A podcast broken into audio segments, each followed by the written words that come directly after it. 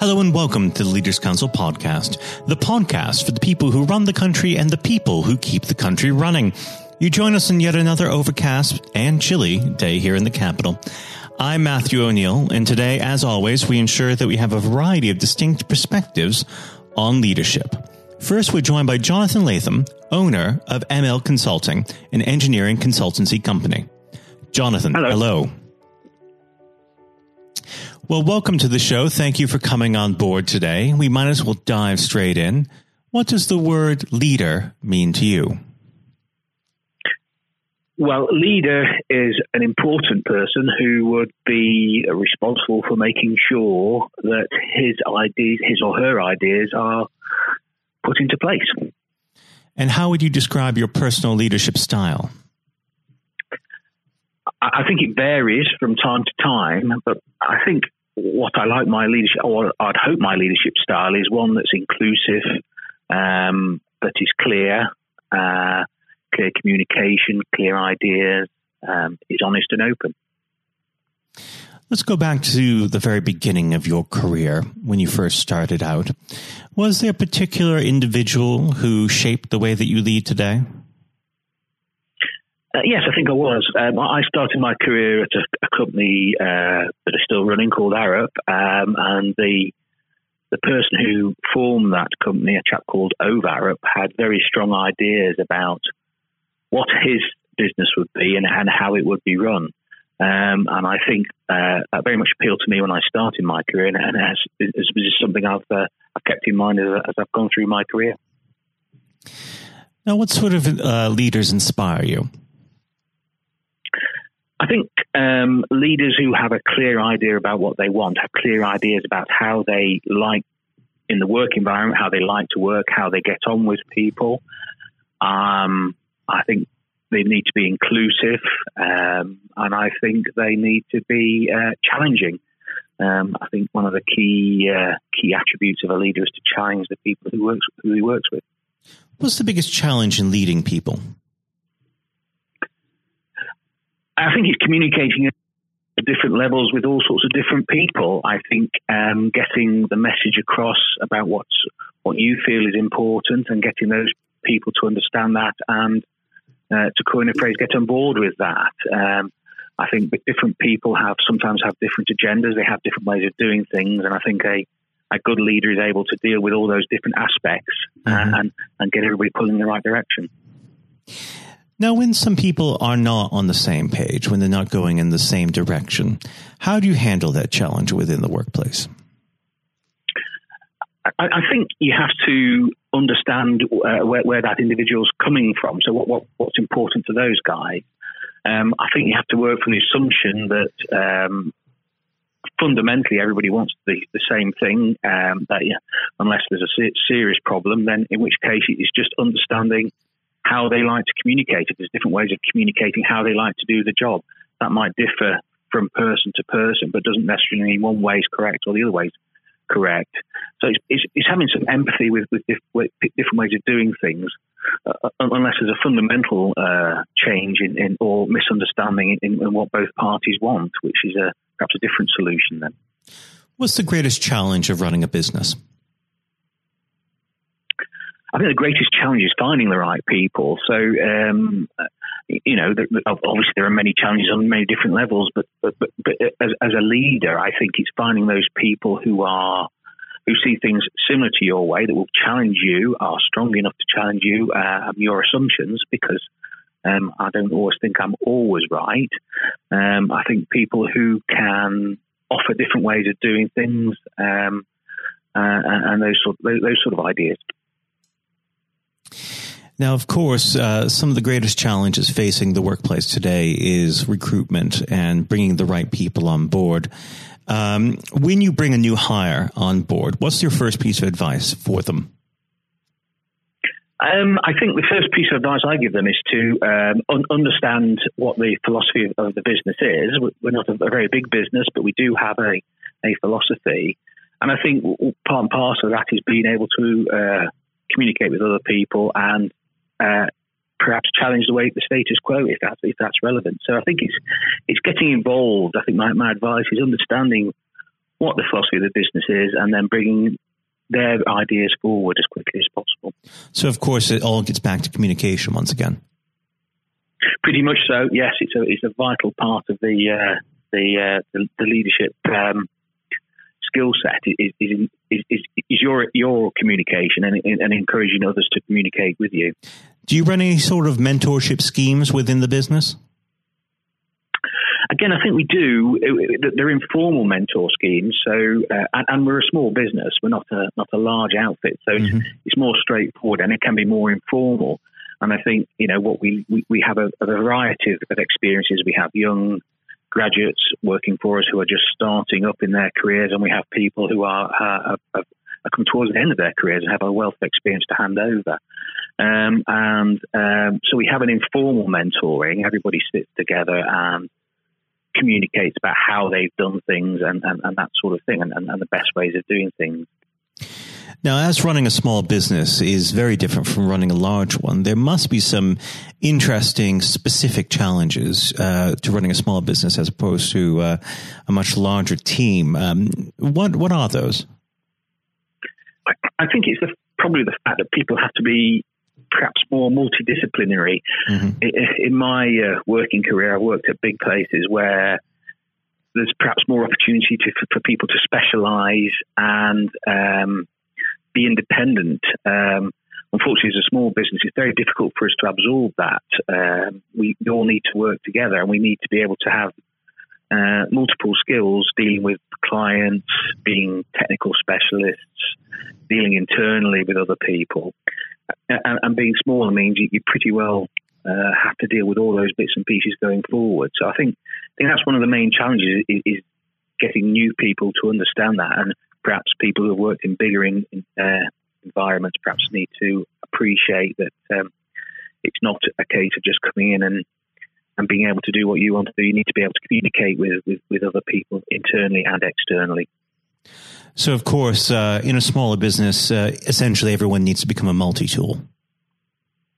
Yeah, that's pretty much the case. Yes, I mean, I think um, you know, there's all sorts of different things that we need to achieve in our working day. And there's obviously there's some some scope for delegation, but um, much less scope than in a larger organisation. And it tends to be that you have to deal with all those items, whether it's you know customer care, account management, all those sort of various items have to be dealt with by everybody on an almost daily basis. Now, changing tack only slightly. If I was to uh, press you to objectively identify the greatest leader, living or dead, who would that be? Oh, that's a very difficult question. I, I, I think um, you, you, tend to, as, as, you go for the backing time, you tend to look at great military leaders who, who have got people to do a large number of people to do things above and beyond what they were perhaps uh, thought they were able to do. So um, you know, you can go all the way back to people like Alexander the Great who achieved a great, uh, mm-hmm. mm-hmm. great amount. More recently, I think. Um, uh, leaders who have, uh, have, have seen through uh, large changes because one of the issue, one of the key skills I think of a leader is to is to, is to manage through changes. Um, uh, externally, you you perhaps rather controversially perhaps look at uh, Margaret Thatcher might be considered to be a good leader. She she managed through a, a massive change on the political spectrum, mm-hmm. and then and then um, other leaders. I'm trying to think of leaders in, in the industrial front who have, seen through great changes. So I think you perhaps see, um, perhaps more recently, out of Silicon Valley, where you've seen disruptors coming through who've changed the whole concept of how they work. People, you know, from from Microsoft right through to Google and, and that sort of thing. Um, have, have, uh, th- th- those leaders have, have, uh, have presided over a massive change in how we work more recently. Well, of course, what so you have in common with those two leaders, of course, Thatcher and those uh, disrupting uh, in uh, Silicon Valley, is the sense of disruption, uh, challenging the uh, asserted norms and uh, proceeding on a path that is very different from those who went before. Um, now, unfortunately, our time together is very quickly running to its close. But before I let you go, what does the next 12 months have in store for ML Consulting? Well, uh, hopefully it continues to grow. We've had a, a, period of growth over the last 12 months, and uh, we're heavily involved in the construction industry, so the, the signals are looking good for infrastructure going forward. Mm-hmm. Um, so hopefully we can uh, continue to grow and get involved in part and part of the uh, the, the, the infrastructure uh, development of the country. Well, Jonathan, it's been an absolute pleasure discussing leadership with you, and I very much look forward to having you on the program again at some point in the near future. Jonathan, thank you. Thank you very much. That was Jonathan Latham, owner of ML Consulting. And now, if you haven't heard it before, is Jonathan White's exclusive interview with Lord Blunkett. Uh, we're joined uh, today by uh, David Blunkett, Lord Blunkett, former Home Secretary, former Education Secretary. David, thank you very much for joining us today. You're very welcome.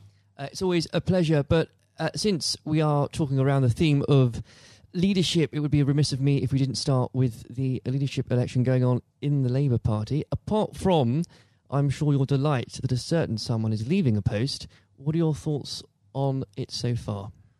Well, I think the party membership are going to make a very clear decision. Uh, are they in, in the stands watching, or are they on the pitch playing?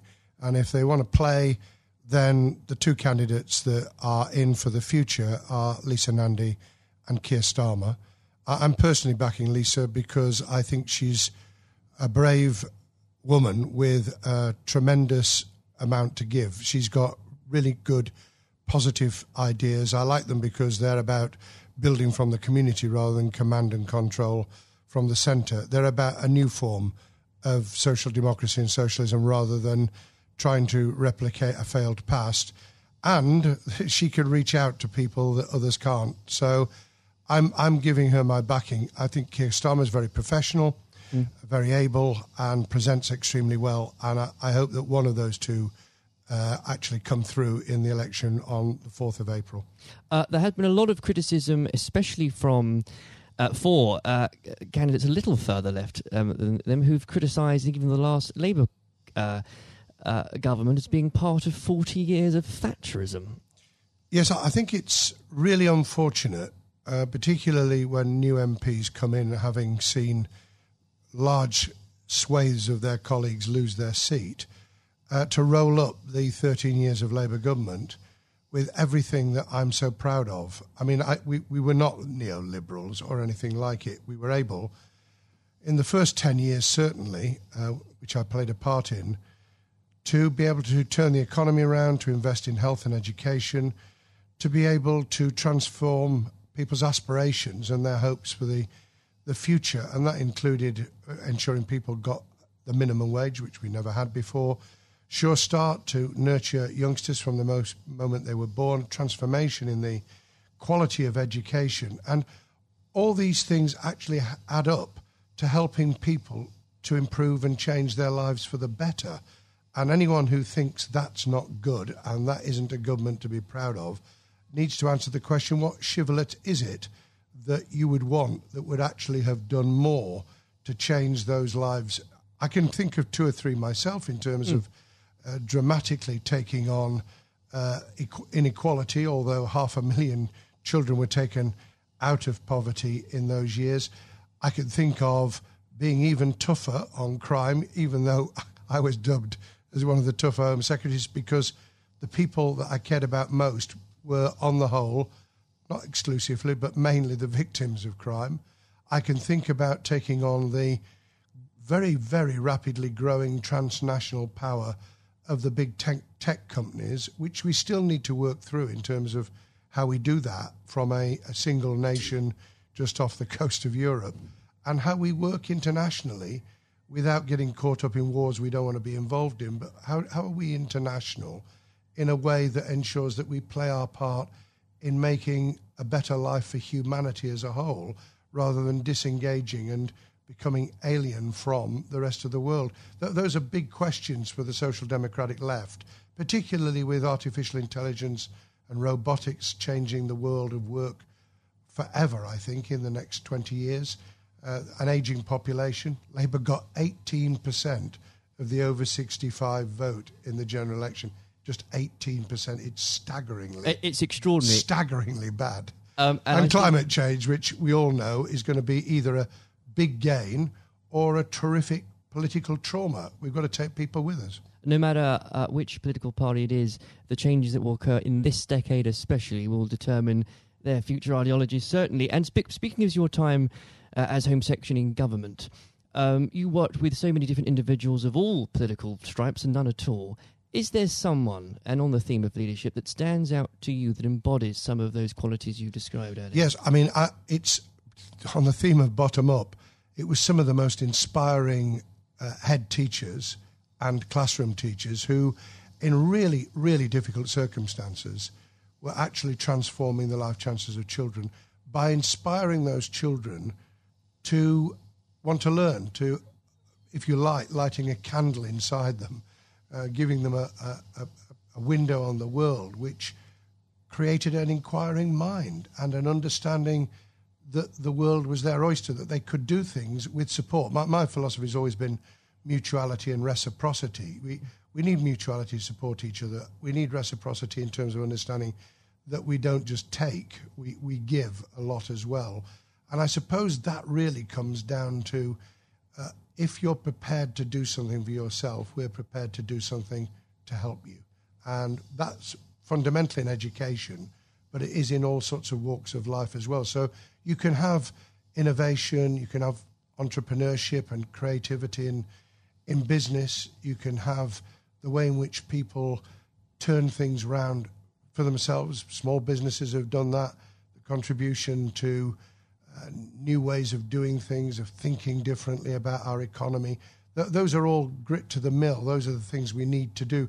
And we can do them together. It's not that you're on the side of the devil if you're an entrepreneur or you're on the side of the angels if you work in public services. We, we are mm. dependent on each other. Oh, you can't have one without the other. Yes. Um, and I think to coin a term, uh, uh, extraordinary, ordinary people, and especially when it comes to, given your answer, David, to uh, teachers, to carers, people that honestly don't get the recognition they deserve on a day to day basis. And without them, half of society wouldn't function. completely. I, I, call it civil society, which functions even when government isn't functioning. It's what it's the glue that holds things together. It's people working and living and having their being together and recognizing that they are dependent on each other. I, I've obviously met incredibly inspiring leaders in a different vein. I was very fortunate to have met Nelson Mandela three times. Uh, I met Bill Clinton a number of times, both of whom, in very, very different ways, were inspiring leaders. I've met people in leadership positions who couldn't take a decision to save their lives. Uh, Tony Blair famously said in the, his conference speech the year before he stood down as Prime Minister and I, I knew exactly what he meant. He said the worst ministers are those who won't take decisions, and anyone in a leadership role needs to a know why they're there, what they intend to do with the uh, authority mm. that goes with being a leader and a manager, and then how to draw people in as a team to be able to implement it so that it's a team approach. It's not someone out on a white charger. It's someone who can mobilize, motivate, provide incentives for people to feel that they're part of the solution as well. Uh, and I think whether it's politics, whether it's business, whether it's sport, it's exactly those qualities that you need to succeed in any of them. Yes, it is. And if people recognise that and they have a clear idea themselves, they, they have and build, because you can build leadership qualities, they know how to manage their own time and their own emotions because we all, from time to time, feel like really losing our temper and I don't pretend for a minute over the years that, that, I haven't. How, how, to control your own feelings and emotion, and how to bring the best out in other people's. How how you work out that people who are really good don't threaten you; they complement you. People who have complementary skills to you are really valuable. And I suppose the ability to listen, not just for its own sake, mm. but to listen because you are conglomerating, I suppose you would call it plagiarizing thoughts, ideas, ways forward from everyone around you. I often think that um, football managers wouldn't do too bad a job if they actually talked to the fans after the game. Well, everyone knows, uh, David. You know you're a, a big Sheffield Wednesday fan. It I know. can't be easy having to hear the praise of Chris Wilder and Sheffield United every week after No, week. I, it isn't. Although it's damn good for Sheffield, so I'm being a bit magnanimous at the moment. That's very good about of you. Sheffield United in the Premier League because it it it's change. It does change. It lifts the image of the city internationally. If you're not just because it's Sheffield United, but because if you're playing Liverpool uh, and you're playing Man City, then that's a global audience. You're immediately beamed across the world. So that's good. I, I, I could cry sometimes. We can we can beat uh, Brighton Premier League side in the FA Cup at Brighton. We can beat Leeds at Leeds. I was there when we beat them 2 0 in January. and then you can lose. And then you 5-0 lose 5 0 at home to Blackburn, and half the fans were out of the ground by, by half time. what would a manager Blunkett say in this situation? I, I would have asked myself a very simple question. What went wrong with motivating those players so that when they came out on the field, they walked instead of ran? They didn't have any of the passion they'd had the week before at Leeds. They showed no drive and incentive to take hold of the game. What, what went wrong with the same players who'd played very well the week previously? And if you could answer that question, and there may have something may have happened. Who knows? Something during the morning before the game started, something may have gone sour. You get the answer to that question, and you then start to ensure that we never, never do this again. Yeah, Well, I'm a Chelsea fan, so I'm beginning to feel your pain at the minute. Um, but I would like to pick up on another point you just made, actually, David, about choosing a strong team, people that complement you.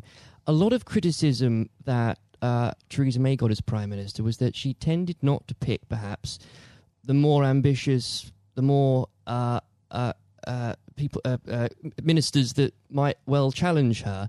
One of Boris Johnson's, for all his faults, uh, he has been said in the past, he's a man that picks people that are good at their briefs. Do you agree with that? Well, I'll reserve judgment on that until I see the outcome of the reshuffle, which, as we record this podcast, has not yet happened. Hmm. And I imagine I, I would be very surprised if he didn't have quite a brutal reshuffle, not just to get people in who he likes, but people who are going to be really sparky and able and clear at doing the job because you can have all the best ideas in the world you can pronounce on what you're going to do. But if you haven't got leaders in those departments prepared to do it, if they're just toadies, by the way, and there is a tendency, a new prime minister, large majority, got to be very careful that you don't pick people because you're receiving the echo of your own voice uh, when you're speaking to them. But get able people in. I, I, I won't comment on some of the less able, but there are clearly in the cabinet as I speak at the moment people who are really just not up to it. I mean, incidentally, anyone who won't be cross examined by decent journalists on the BBC, who've changed their minds recently about mm. Sky, isn't worth their salt. If but part of being cross questioned is to demonstrate to yourself that you've got a grasp of your brief, that you believe in it, and that you can persuade people of it.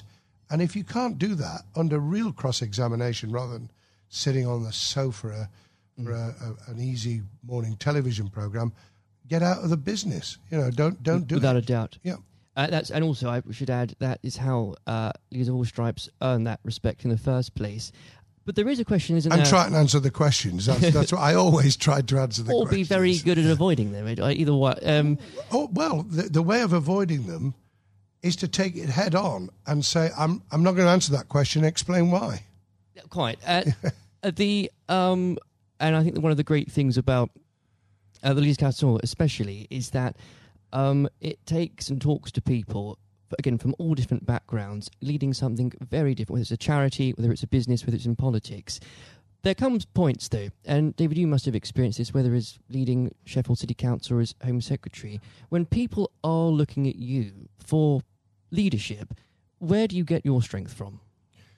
I think there's something inside all of us. There's a tenacity. There's a an ambition. There's a desire to get things done, to make a difference inside you. Whether you're in public service, the charities, or you're driving a business that actually says, this is why I get up in the morning. So you've got to have something internal to yourself. The, the second is the satisfaction you get back because you do from seeing things change for the better. You, you can take pride without being egotistical. There's nothing wrong with being proud of what you do and to want to do it even better. And that's why you need both sharp minds around you. In my case, it was special advisors as, as well as ministers. I pretty well picked my ministers. Sometimes Tony asked me to take people who I was a little bit iffy about, and we had to meld people into the team. I was able to pick all my own special advisors, and that really did make a difference. Mm. But in, in the end, you've got to like what you're doing. I mean, the, the, the people who are un, unhappy in their skin, they, they, it's very difficult to perform if you're in the wrong business or in the wrong department of a business or if you're really hating teaching or in politics you you're just in the wrong department i was very lucky because education and employment were my first loves in terms of what i wanted to do and i got the job for 4 years i'd then come to the conclusion that there were really big challenges for us it turned out even bigger than I expected with the attack on the World Trade Center mm. three months after I became Home Secretary. But the big challenges of security, of reducing crime, of dealing with the development of positive citizenship, which also had a read over in terms of immigration, the kind of things that change people's lives either for the better or the worse. And you don't get everything right. That's the other thing you've got to recognize, which is why being part of a broader team, being able to take criticism but not always accept it, so, because otherwise you blow with the wind. That that that's the the measure. And I think if we can share those traits, those experiences, those different elements through the leadership council, if we can get people from very very different leadership managerial roles and delivery roles to actually be able to share that experience, everyone will gain something from it because that dialogue will inform, it will avoid people reinventing the wheel. It will take people a lot further than the, the niche, for good or ill, the niche that they're in at the moment. Um, David, the very uh, in a couple of minutes we have left, um, I will be mean and put you on the spot and ask you for predictions, perhaps in three things what will happen in the Labour leadership contest? How will the next few months go for the government after Brexit? Uh, well, after we leave the European Union on the 31st of January, and where will Sheffield Wednesday finish in the league? Lord above, I'm not. I'm not sure which is the most difficult of those questions. I, have already in, indicated where my support is for the the Labour leadership. If we take it at the end of January 2020, Keir Starmer has clearly got a got off to a very very um, strong start. I think, however, it will be very much down to who can reach those parts of the Labour Party membership that came in on the back of Jeremy Corbyn's election in 2015 to that post, who can be persuaded that what they want to see and the change, the big changes they'd like to enact can only be brought about in any form if we win and we win back the people, the tragic loss of people on our side uh, mm. in December 2019. And, and that, that's got to be Lisa Nandy or, or Keir. On, on the, um, the, the next few months, I think that the government will probably do quite well. I, I, I think that there are real dangers ahead in just having 11 months to negotiate trade deals, especially with bellicose pronouncements about we're not going to have alignment, as though alignment in itself is a bad thing when some of it will be very good. So I think there are dangers, but I think there's quite a bit of momentum going with the government at the moment, and that will be reflected in relationships, in doing deals in Europe and facing outwards to the rest of the world. Sheffield Wednesday, God help me. I mean, you know, how is it that two of the things that are most important to me, other than my f- family and loved ones, is football and, and politics? I think Sheffield Wednesday will be hard pressed now to get into the playoffs if we do, I think we could pull it off. But I am really reluctant. And I think on that prediction, your reputation will be judged. Lord Blunkett, thank you very much for joining us God today. bless you, Jonathan. This has been the Leaders Council podcast. Thank you for celebrating excellence in leadership with us. I have been your host, Matthew O'Neill. Until next time, goodbye. Thank you for listening to our podcast. The views expressed within the podcast do not reflect the views of the Leaders Council of Great Britain and Northern Ireland, its parent company, or subsidiaries, members of staff, other guests, or any other person therein associated.